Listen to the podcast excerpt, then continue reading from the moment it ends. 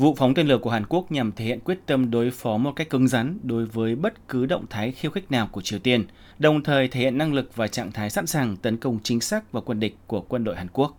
Quân đội Hàn Quốc cũng tăng cường giám sát cảnh giới, đồng thời phối hợp chặt chẽ với quân đội Mỹ, duy trì trạng thái sẵn sàng đối phó với mọi tình huống. Hội đồng tham mưu trưởng Liên quân Hàn Quốc nhấn mạnh sẽ đối phó một cách cứng rắn, quyết liệt, tuyệt đối không thể bỏ qua hành vi khiêu khích lần này của Bình Nhưỡng.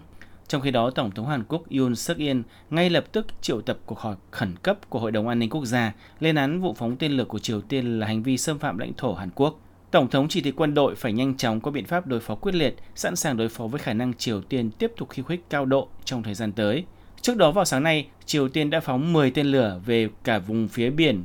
phía đông và phía tây của Hàn Quốc, được phỏng đoán gồm nhiều loại tên lửa khác nhau, trong đó có tên lửa đạn đạo tầm ngắn. Đặc biệt, có một tên lửa đã rơi xuống vùng biển quốc tế cách đường ranh giới liên triều trên biển Đông 26 km về phía nam, cách thành phố Sokcho, tỉnh Gangwon của Hàn Quốc 57 km về phía đông.